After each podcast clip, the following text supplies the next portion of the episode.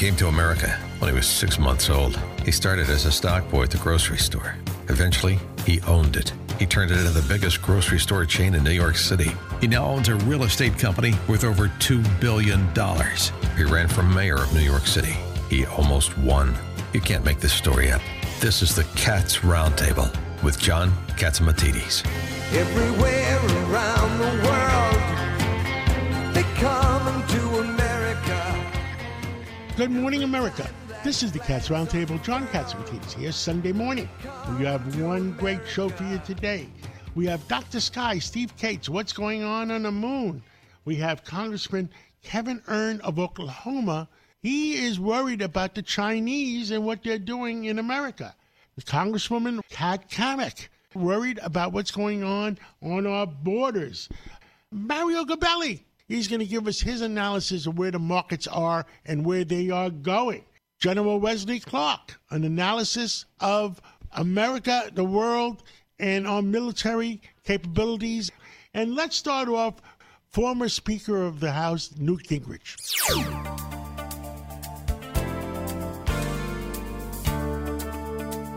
With us today is the former Speaker of the House, Newt Gingrich. He's a professor of history.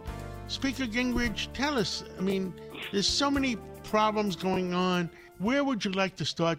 Well, I, think it's fascinating to look forward to the State of the Union for two different reasons. One is this is Biden's big chance to try to prove that he's dynamic and capable and what have you. And the fact is, all around him, things are falling apart.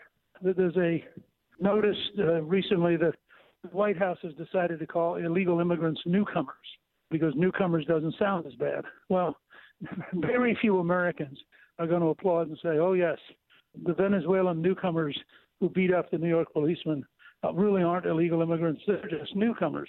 Or, or the uh, Venezuelan immigrant who killed the young uh, the young student at the University of Georgia wasn't really illegal; they're just newcomers. It's an example of the problem that Biden has. He keeps trying to use language to cover up reality. And for the average American, reality overwhelms whatever he's saying. So his speech will be interesting. It'll be, I'm sure, full of some props. I'm sure he'll attack the House Republicans, try to get them all excited and yelling at him. But what's equally interesting is that Senator Britt, who is the new freshman senator from Alabama, who some very smart people believe will be Trump's vice presidential pick, she has her big audition night because she's going to deliver the response to Biden. And I remember several years ago that uh, we had a similar kind of response from Sarah Huckabee Sanders, and she was brilliant. So it'll be interesting to see if Britt rises to the occasion. And if she does, it'll be a major step up in her potentially being Trump's vice presidential candidate. So that's going to make that day interesting. The, the other thing to, keep to watch for is that the inflation is coming back, not so much in food and gasoline, although that's where people see it, and frankly, food prices are now so high that even without any additional inflation, people are really, really bothered and they find just it's not affordable. Uh, Calista went the other day to buy some hamburger to make some spaghetti. She was shocked at what she's now paying for hamburger, and that's it's not going down. So that's going to be a burden. But but in addition, the latest numbers on services, things like insurance or entertainment or accounting, any kind of, as opposed to buying goods, any kind of service, that jumped 7%. Now, from the standpoint of the Federal Reserve, that's a huge disaster. And the reason it's happening is pretty simple. The Fed's major tool for fighting inflation is to raise interest rates.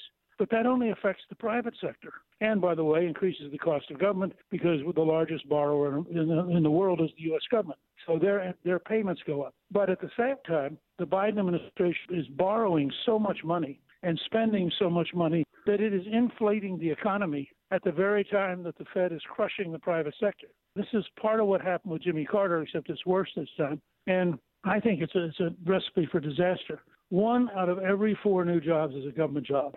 That's how distorted the economy's become. Washington, how broken is it?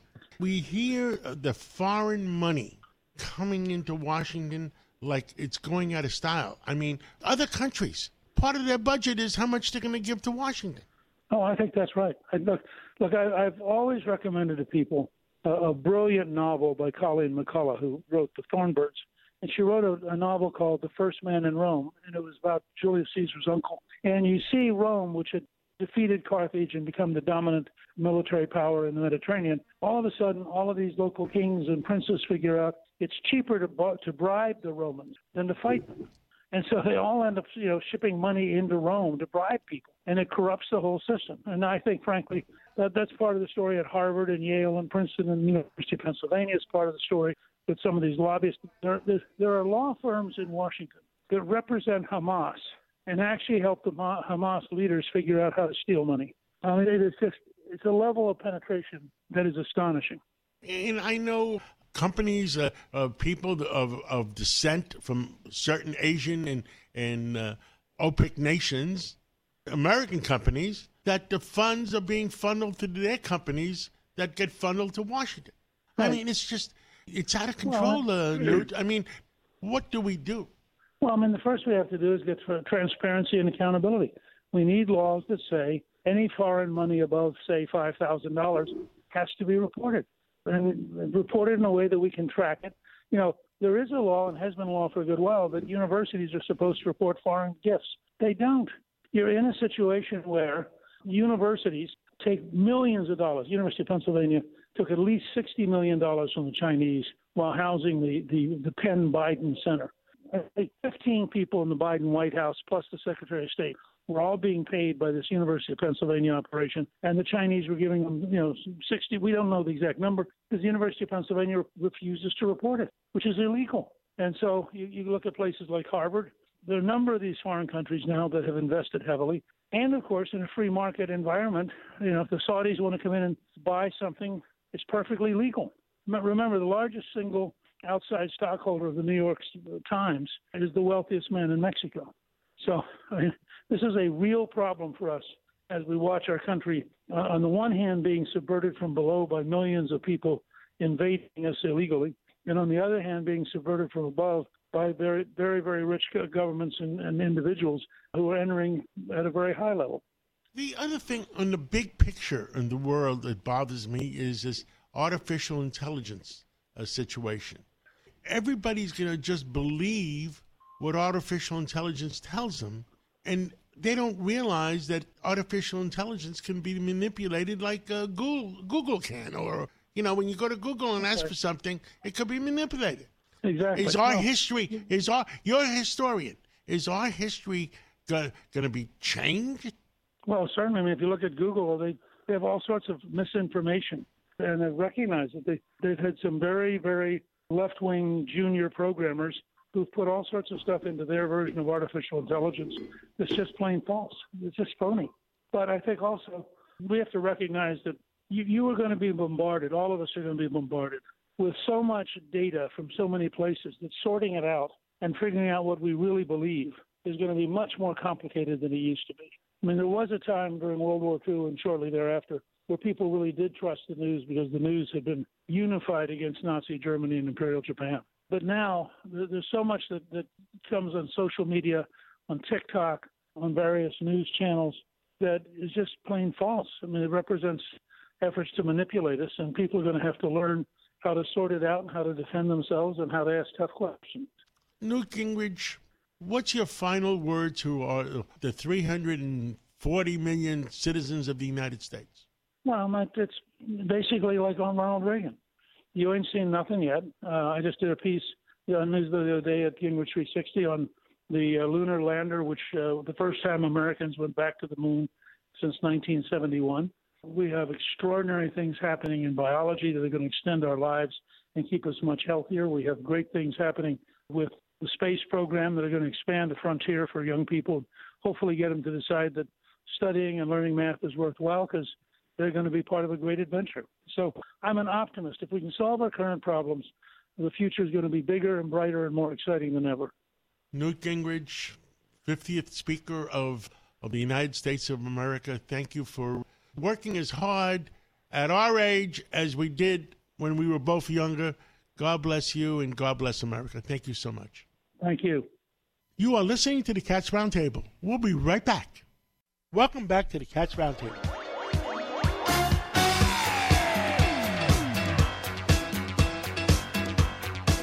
With us today is Steve Kates, otherwise known as Dr. Sky, with an update. What's going on on Mars, the moon, up in the skies? Steve, tell us, give us an update. What's going on? John, there's so much in this month here as we move out of February and move into March. But here we go a quick analysis of the moon landers. Notice I said landers that we both experienced during the month of February the Japanese SLIM lander and the U.S. Odysseus lander. That, of course, both of them, unfortunately, as we've reported here on, you know, your particular uh, radio show, listeners around the nation and around the world, on the Cats Roundtable, both of them, in case people don't know, tried to land but actually fell on their side, which is totally amazing. But here's And something. I know, I know. We had a discussion one night that uh, it, it was the dumbest thing I ever uh, saw. That they built a completely vertical, uh, Yes. without the ability to adjust, because Right. if one leg was in the uh, in the crater, it's going to fall. Absolutely. It's too tall. And you're right. Look at the old lunar landers of the Apollo era, John. Those legs are spread out far and wide on a spacecraft that's not as tall, with the probability like these of leaning over. But the good news for the landers, even though they're kind of half uh, functioning, is that both the Japanese SLIM lander and the Odysseus are still sending back, well, little bits of data here. But what's so interesting about this, the Japanese lander actually woke up after the long lunar night. And by the way, the temperatures there on the moon get down well below 200 below zero Fahrenheit, and they're operating on batteries. But what's really interesting about this is that that particular lander also has, interesting enough, a ham radio station that's sending out a signal at 437.41 megahertz. Not that that means too much to people out there, but the bottom line on this is we find out that both the Nova Sea Odysseus lander, which is on its side, and the other lunar lander that I mentioned before, it's interesting. We obviously need to make a big change, as you mentioned, in how we get down onto the surface of the moon without this unfair, you know, toppling over. That is very, very sad. Well, let's ta- let's take advice. Let's take advice from the space aliens, flying saucers. They're big, round, and across, and they come down slowly. They can't tip over. Absolutely. And they have one advantage that we haven't figured out yet, John, and that's anti gravity. Well, we. I told you once already. Uh, I have some information that we do have anti gravity, but we're not telling anybody yet. Well, John, I hope that becomes a reality sooner than later. But here's a quick analysis space missions for 2024. We can expect that SpaceX's Starship will get another series of test, you know, vehicles to get up above and hopefully get their Starship, you know, actual spacecraft out into orbit around the Earth. They've been doing the best they can. Elon Musk now with the most powerful rocket in the world. But how about this, John? The Chinese are actually going to launch in 2024 their own version of the Hubble Space Telescope and the James Webb Telescope. So get set for stories about that as they peer deeper into the universe. But John, we know that you're telling me this is a very popular segment, and I agree. But the mystery of the week is what we're talking about today. And here's another one. When the universe was formed 13.77 billion years ago, we found out that, well, the universe is expanding. But what's it expanding into? Now, how about this? Astronomers and cosmologists believe that there's something way out there in space. I'm talking about outside, maybe where the envelope of expansion is, or maybe we don't know. It's called the Great Attractor. And what's that, John? It's an area in the universe where all of the galaxies, like ours and the whole cluster of them, is actually actually moving toward one direction. And how about this? This massive supergalactic cluster of thousands and hundreds of thousands of galaxies is called the Laniakea Galaxy Cluster. So, what I want to make sure that everybody heard me say is that the universe is not just moving outward like a bubble, like an expanding balloon, but our galaxy and others are moving toward another region of space. We call that the Great Attractor. Isn't that mind boggling? Well, I, I hate to disagree uh, because you're a good friend. There's no way they would know that. That's strictly they- speculation. Think about it. It's strictly speculation. Well, it's John, expanding. You're probably right on something. It, it, it is expanding somewhere, and it's the other discussion I had uh, uh, this morning with a, with a friend of mine that wrote a, a, a book about God, and I said, of course there's a God, of course there's a Creator, because Earth and human beings are too complicated to be an accident. Well, that's a good way to look at it, John, and I agree with you 100%. But the only evidence that we have for this, at least right now from the astronomers, is that they can actually detect this thing called a red shift. And what's that? That's a shift that they see, meaning the farther an object is out, the faster it's moving away. But in this particular case, they're mapping points as if you looked at, you know, little pegs on a wall. They're noticing that a good percentage of those are actually moving into another direction, not just expanding like a balloon would. But the jury's still out as we were talking about this. But it's amazing, John, to know that the outer edge of the universe right now is what they think they know, that is, scientists, is that it's about 93 billion light years as that expansive end, whatever it's expanding into. That is quite mind boggling in my estimation. Totally well, amazing. Steve Kates, Dr. Sky, thank you for, uh, you know, shaking up our minds a little bit this morning. And uh, we always welcome you because things are going on up there that we don't know about. And hopefully, before it's time for us to go, that we learn a little bit more. Well, John, thank you for having me here on the Cats Roundtable as we open people's minds. Check our Dr. Sky experience at WABCRadio.com as we count down the big eclipse that's just around the corner. Thank you so much. Does Monday at the office feel like a storm? Not with Microsoft Copilot. That feeling when Copilot gets everyone up to speed instantly? It's sunny again. When Copilot simplifies complex data so your teams can act, that sun's shining on a beach.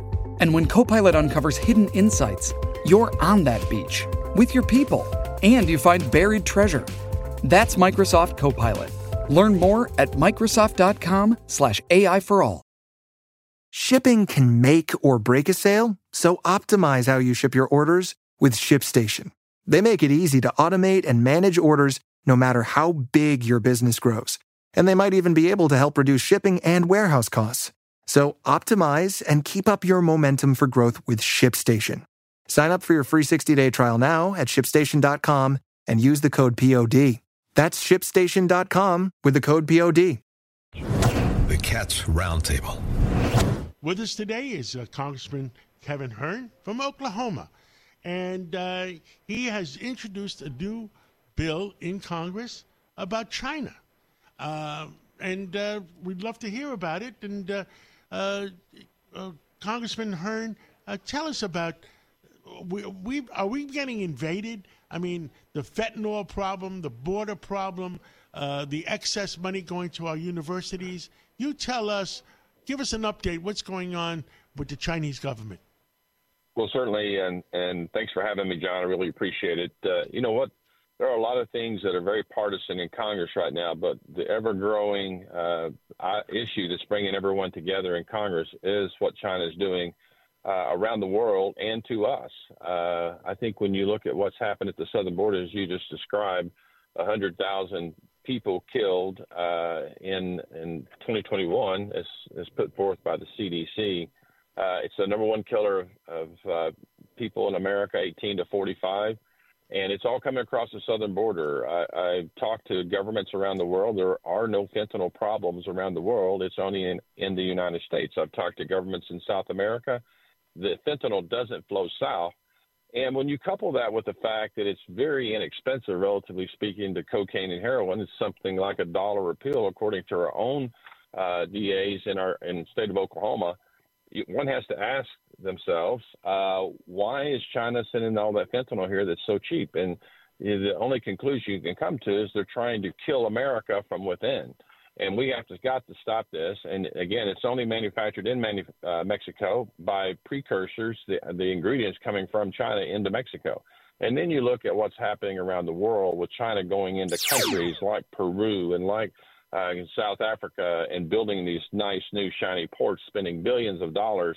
And every each place they build these ports, it puts them closer to us. It brings Asia 10 days closer by the new port they're building in Peru to, to the Western Hemisphere. If you look at South Africa, on the west coast of South Africa, it's the shortest route to South America.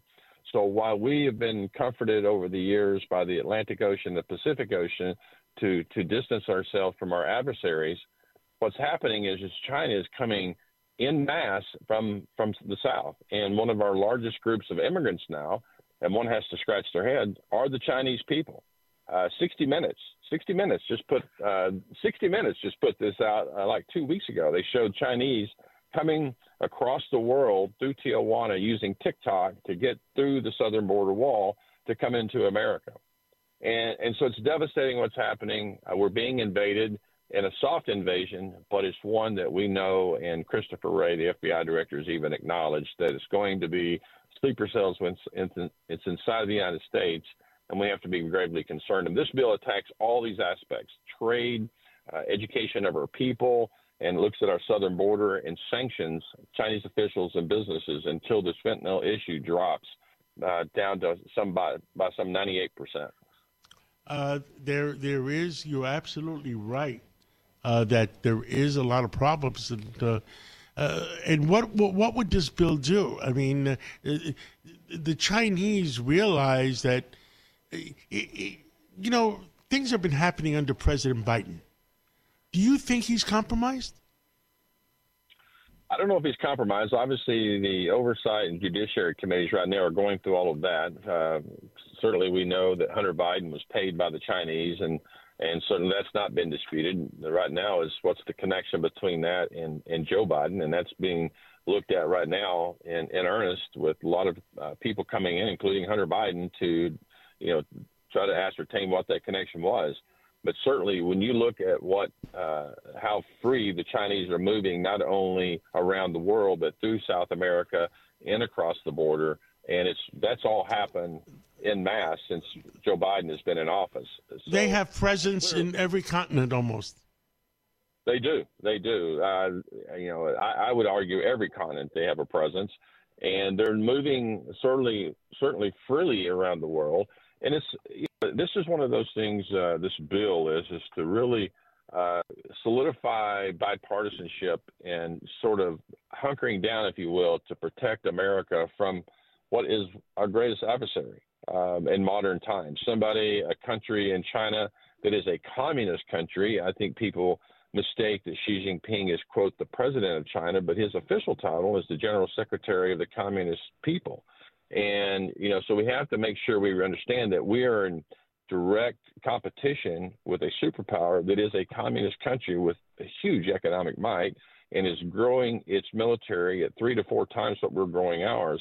And we have to be cognizant of this. And this bill sort of solidifies and brings together the expert opinions and bills uh, and ideas and, and all of the collective thought on how we can combat each one of these areas. It's 357 pages long. Uh, it's a very comprehensive bill, and I would argue, and many have as well. Do you have bipartisan support? Do you have anybody on the uh, Democratic end that's supporting you?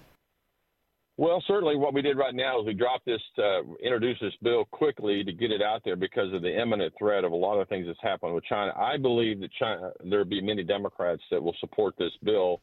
Uh, it's the most conservative aspect of it. Uh, I don't know what uh, particular areas that, uh, that, my Democrat colleagues would push back on this.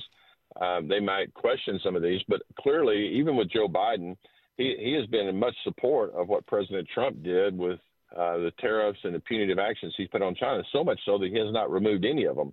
Uh, when you look at Joe Biden, who has basically gotten rid of every executive order, uh, every uh, you know conservative idea that President Trump did, China is the one place he has not moved an inch on from China's or from President Trump's policies. And Congressman Hern, I want to say thank you for what you're doing, and let's catch up again real soon. Sounds great, John. We have to keep working on this. Thank you for listening to the Cats Roundtable. We'll be right back right after this break. Welcome back to the Cats Roundtable. If you ever miss a segment or want to hear it again, go to WABCRadio.com, go to podcasts, go to minicast, and play back your favorite segment.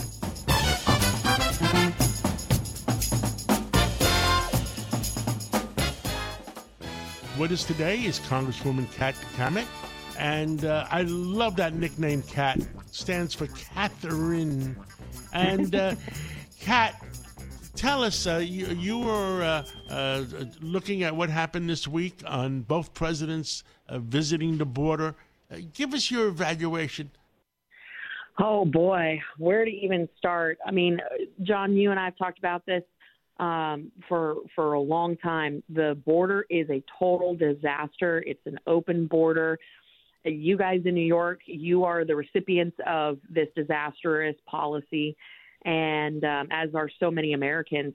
But when you've got these competing visits by President Trump and, and Biden, one of the things that I have been really quick to point out to my, my colleagues who seem to fall into this trap pretty pretty easily is they say Biden's visit to the border is a political stunt. And I say, yes, but we need to stop falling into the trap that they keep laying of saying that they care about the border, that they don't visit the border, that it's all political. We know that to be true, but people who don't eat, breathe, and sleep politics like we do, they all they hear is Republicans complaining about the border, really highlighting the dangers of the border. And then when Biden does go, then Republicans complain. I said, don't fall into that trap. I commend him for going to the border, but I condemn him for going to the lowest level of apprehension sector of the border, the safest part of the border. He didn't go to Eagle Pass or Tucson or Del Rio. He went to the place where there's little to none because of the natural fact of the matter that the water's too high for people to cross there. So he went to a place that was very safe. Everyday Americans, particularly those in that community, know that it was all political. But we need to be smarter about how we communicate the fact that his visit, yes, it was a political stunt, but I'm glad he went because he's recognizing that the polling numbers for him are a disaster, that Americans across the country are now living with the effects of his border policies that are total failures. And just look at that poor student uh, who was murdered in Athens, Georgia by an illegal that never should have been here. We are seeing real consequences. And I think it was so smart of President Trump to leak that he was going to the border because it forced Biden to act not because he wanted to, but because he knew there was political ramifications if he didn't. Kat, you, you know what I can't understand? I, I see what's going on in the border. I see what's going on in New York City because it's the results of the open borders.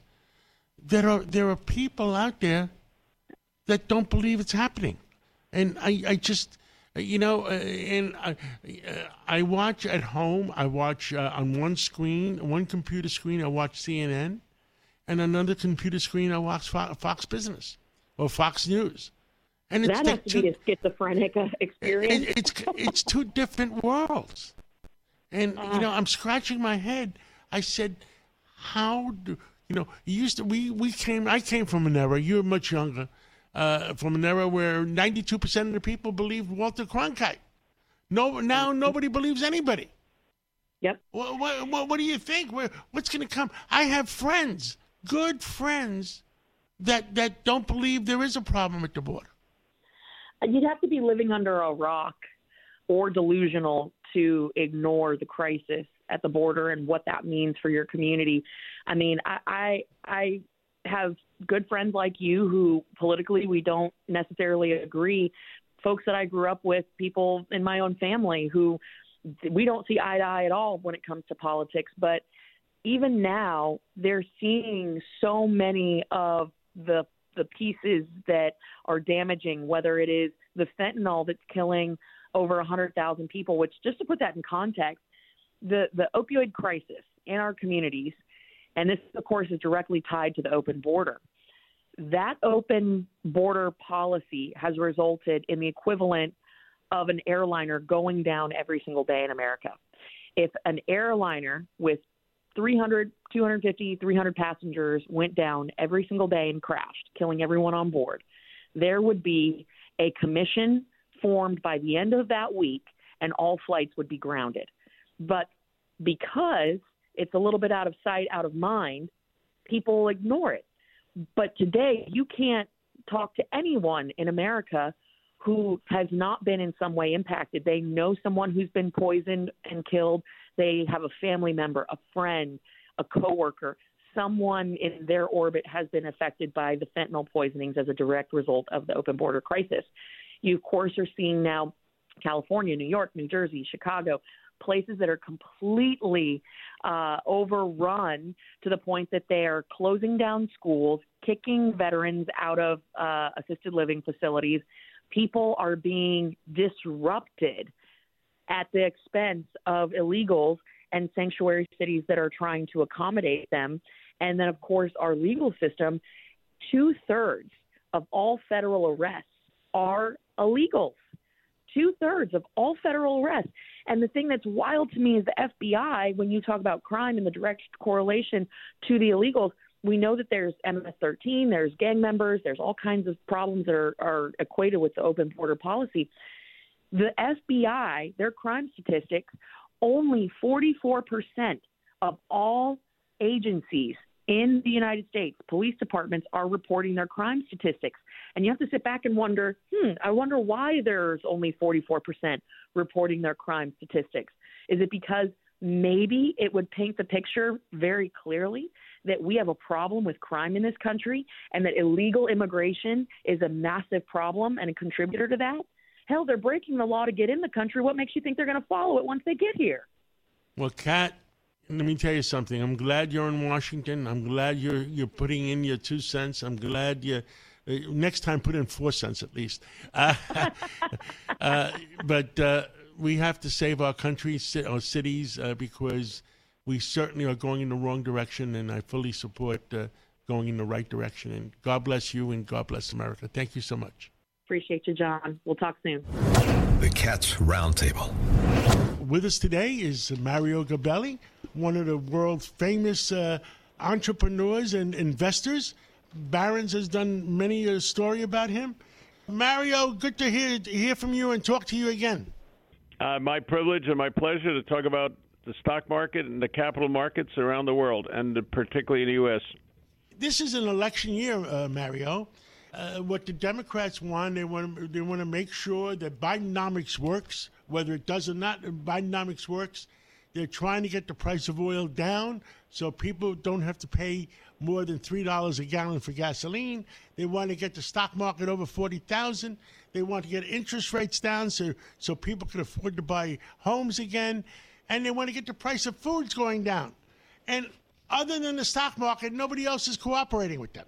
Give us your vision of what do you think yeah, is no, going to that's happen a great, between uh, now good and starting point. Let's do it very quickly. There's no question that political dynamics have an influence. For example, today uh, the local newspapers carried a story about how we are trying to uh, preclude Chinese cars coming from the United States. And you know, I've been following the auto industry for 55 years. When you buy a car, you want it efficient, you want it to work, but you also want to know what your if you would decide to sell in three to five years what it's worth. Meanwhile, no Chinese cars are coming in the U.S. at the moment, but the UAW loves to hear that. In the event, the world is 110 trillion dollars, John, and the United States is a quarter of that. So we're doing quite well. The United States consumer has a very good approach. There's some minor income inequality that has to be addressed in the sense that individuals that are working at uh, for $25,000 in Iowa uh, or any part of the Midwest are okay, but in New York you got problems from that point of view, uh, we want to look at that. There's a pent up demand for certain consumer goods.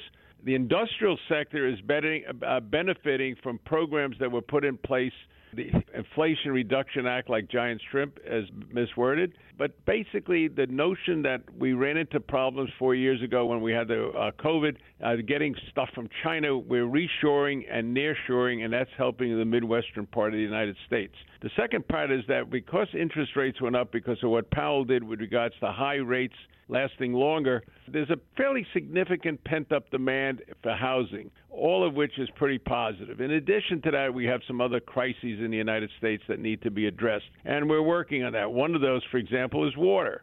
When you develop artificial intelligence, known in the trade now as AI, they need data centers. The data centers consume water to cool the location. So the absorption of water, the ability to, uh, to uh, contain that, the ability to get energy and its use is an important dynamic. So there's a lot of pluses and minuses. From a stock market's point of view, you got to have two things earnings, the outlook for earnings, and a multiple. The multiple is a function of interest rates, and that's what the market is saying is that the rates are not likely to go higher. The question is, how high will they stay? What's the normal rate when things turn down? And what do I pay for the earnings outlooks for the next several years? The challenge that you're pointing out is that if I shop at Costco, uh, you know, I have my food costs contained. I mean, you know, there's John, there are bargains there. On the other side, the consumer going out to the store says, wow, I haven't seen a reduction in price. So, what the regulators are doing and the politicians are attempting to do is to throw bones to get elected. That's why they would say, uh, like Albertsons merger, which is a uh, you know, and I shop at Albertsons in the West Coast, and they do a very good job. They say, uh, well, they're going to raise price. Eh, I can always go shop somewhere else if they try to raise price too much. But they're doing it because food costs are an element. Second part, John, is that when you and I are paying our electric bills, that cost is high. And so they're trying to, for example, in Illinois and Connecticut, they're trying to reduce the amount of money the energy companies can earn on the embedded capital that they put in place for years. And that's going to be a real long term problem. So you got to live with all of this. From the stock market's point of view, clearly, uh, every so often you get into different phases. Today it's uh, Wegovy and it's uh, artificial intelligence, and those are the headlines. And uh, the Magnificent Seven now become who knows what. So the and so we look for ways to make money for clients on an ongoing basis, not only over the next 12 months, over the next 10 years. Then the final part of the way you look at how much money is a company going to earn, and then how do they keep it? So, what is the tax structure going to be in 2025? What happens to corporate taxes? What's happened to the ability to do research and development? What, you, what can you do for write offs in terms of depreciation? Can you take 100%, which is a great incentive to put new productivity in place? Then, from the student's point of view, why not allow students to take a tax deduction for their tuition bills? So, there's a lot of things that can be done me and you could talk forever on that because I have a, a lot of opinions too. Let's look at the long term. Is there a future in electric cars or is it going to die? Well, John, when you go back to go forward, look through the rearview mirror first of all. First of all, when there was a shortage of electronics and other components, the car companies focused on high priced cars. And because they did that, the average price of a car rose sharply. Secondly, the dealer was so much in demand, he didn't give you a discount, and there wasn't that much promotion. And then interest rates cost for carrying a car. All of that is coming back into shape. The consumer out there needs a car that he can buy for thirty-five thousand, not forty-eight thousand dollars. The fleets and the government agencies need lower price cars. So there is a pent-up demand, but not necessarily for cars at seventy-five thousand. The notion that you're giving a credit for an electric car what only rich people can get is challenging to me. The electric car continues to have the challenge of saying, cold weather, I got to get used to it. How far can I drive without, where can I refill, and how quickly can I fill? Those are minor issues. The big issue is what does it cost me when the batteries run out? How much is that going to cost? What is the value of the car in case I have to sell it? What happens if there's an accident? Why is there so high cost of repair work? And then why can some guy attack me by uh, disconnecting my car when I'm driving with all the electronics in it? So there's a lot of things that are work in progress. So in the future, I think we'll continue to do well with regards to various forms of internal combustion engine and also various forms of hybrids and various forms of hydrogen and various forms of electric. Uh, exactly what the uh, CEO of Toyota said. Uh, I'm going to make them all and let the let the consumer decide. Well, that's the way it should be, not the state of California the future of energy. It's not going to be. It's not going to be windmills. It's not going to be solar cells. I, you know, we're in the oil business, and we're slowly going to transition over the next 10, 20 years into small nuclear reactors. Any opinion? Yeah, my own reaction is fairly uncomplicated. Look, uh, how quickly we forget Three Mile Island challenges with regards to nukes. Independent of that, clearly we would like to have a cleaner environment. We'd like to have less plastics that are in the water. We'd like to have less PFAS, the uh, chemical that lasts forever. From the point of view of energy, we also have to be practical. You cannot count on an unstable East. You cannot count on Maduro not attacking Guyana. You cannot count on Iran, Iran, and Iran. And so, as a result of that, having flexibility by rebuilding our storage of energy through our strategic reserve, which has been downplayed, and having nat gas and having it distributed to those poor individuals in New England through better piping systems, you got to be practical. And during that process, come up with what you're talking about about. Have the guys at MIT, the guys at technology centers figure out some other ways. And just like in 19, 1859 in Titusville, they found oil and saved the whales, somebody's going to come up with new ideas. As long as you allow entrepreneurialism in the United States to foster, do not condemn people with new ideas, encourage them to make money. And when they make money because they can solve problems, praise them. Mario Gabelli, we're up on time. You, you have a, a, last thing to something to tell the American people yeah, I think so. Love sports, and all of you should buy a share of an Atlanta Braves baseball team. For $40, you can own a baseball team and you can participate in the opening season in about three weeks. And then on top of that, you can buy a basketball team by buying Madison Square Garden Sports. The Knicks are available for $180. Then on top of that, you can buy a soccer team. So play sports, invest in sports, and uh, enjoy the March Madness that's coming up. Mario Gabelli, thank you for your wisdom, and we'll catch up again sooner than later. Take care. Have a great day. You are listening to the Cats Roundtable. We'll be right back. Welcome back to the Cats Roundtable.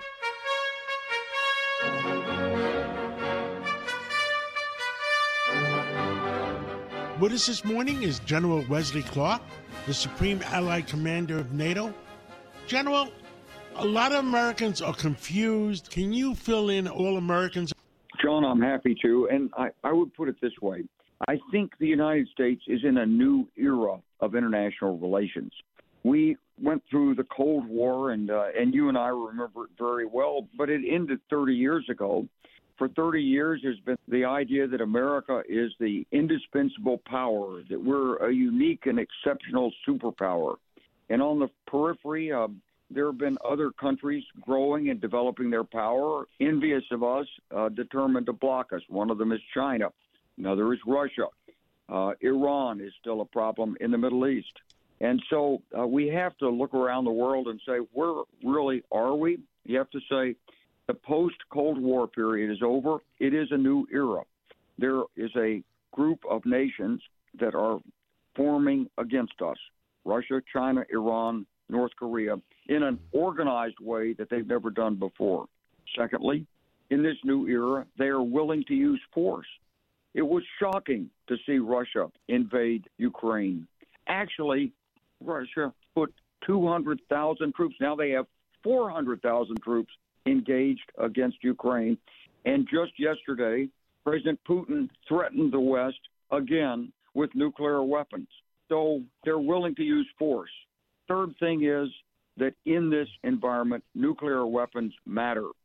Putin must think they matter, otherwise, he wouldn't be threatening us. The administration must think they matter because President Biden said he didn't want to start World War III. So Russia has basically got almost a free pass to do whatever it wants to in Ukraine. And we are inhibited by these red lines that have either been negotiated or implicit understandings about what we can and cannot do to help Ukraine. President Biden has forbidden the Ukraine from crossing over some of those lines into Russia. That's exactly right. Our allies in Eastern Europe are very concerned. The closer they are to Russia, the more concerned they are. They say, well, if the United States is, is so respectful of these red lines with Putin for Ukraine, are they going really? Are we going to really risk a war over Lithuania, Estonia, Latvia, Poland? What if Putin threatens nuclear weapons then?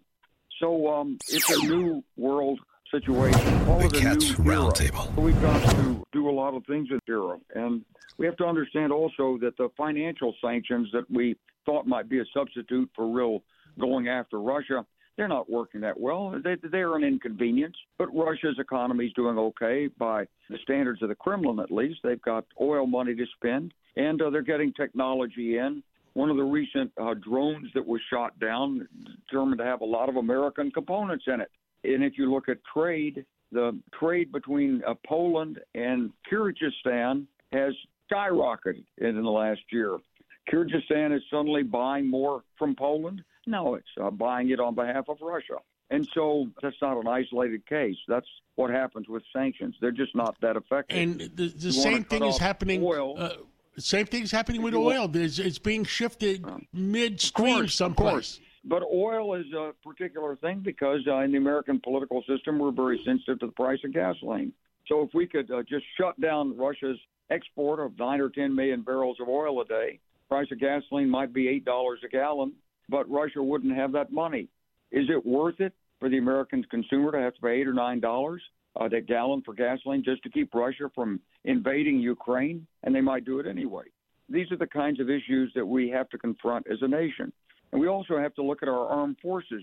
Don, the, the Army and Navy, um, the volunteer force is a great concept. But as the memories of World War II faded and the memories of the Cold War have faded, young Americans don't have much interest in the armed forces. 80% of the recruits we're getting into the Army have, uh, over the last two or three years, have all been people who come from Army families grandfather, father, uncle, aunt, brother, sister. They have a connection to the Army, but the vast majority of the American people don't. And we're missing our recruiting goals. Same thing with the Navy. So we have to relook this. And our military industrial complex, we can't provide Ukraine with the artillery ammunition it needs. Why? We're not producing enough. So there are many different facets of where we are right now that have to be reexamined if we are going to continue to compete and have the kind of stable, American friendly international environment Americans have traditionally come to expect. What happened, uh, General, too, what I've been saying is that the fact is it's also oil money involved.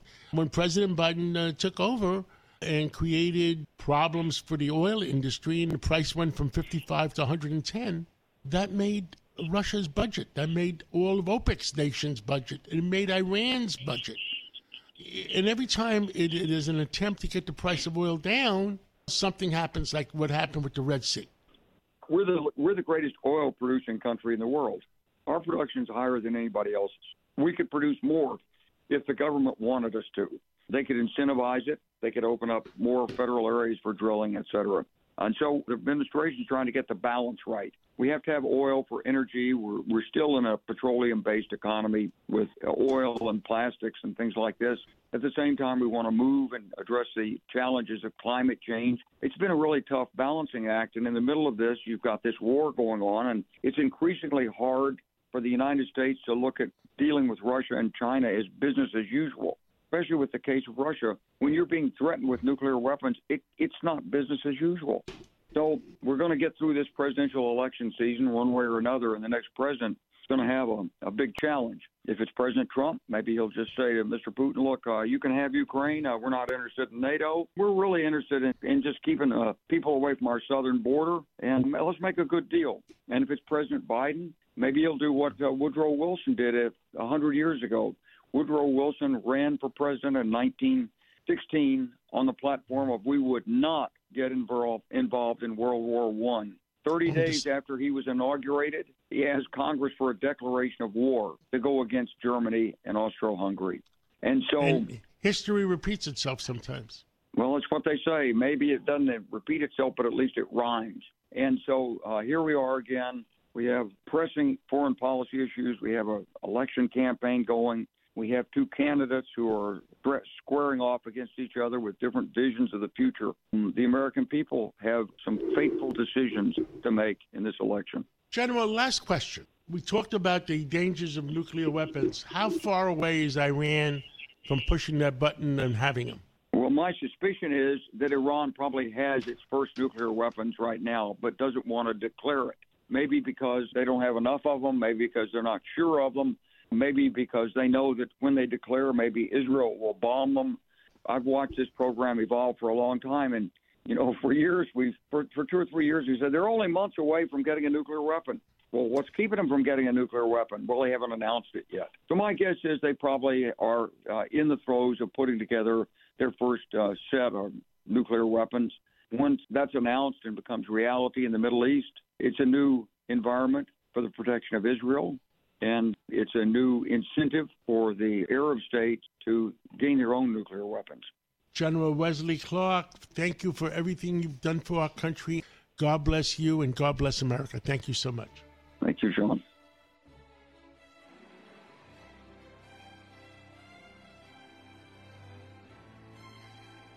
Thank you for listening to the Cats Roundtable every Sunday morning. We'll bring you the latest in what's happening in our community our country, and the world. Enjoy the rest of your weekend. Have a nice Sunday.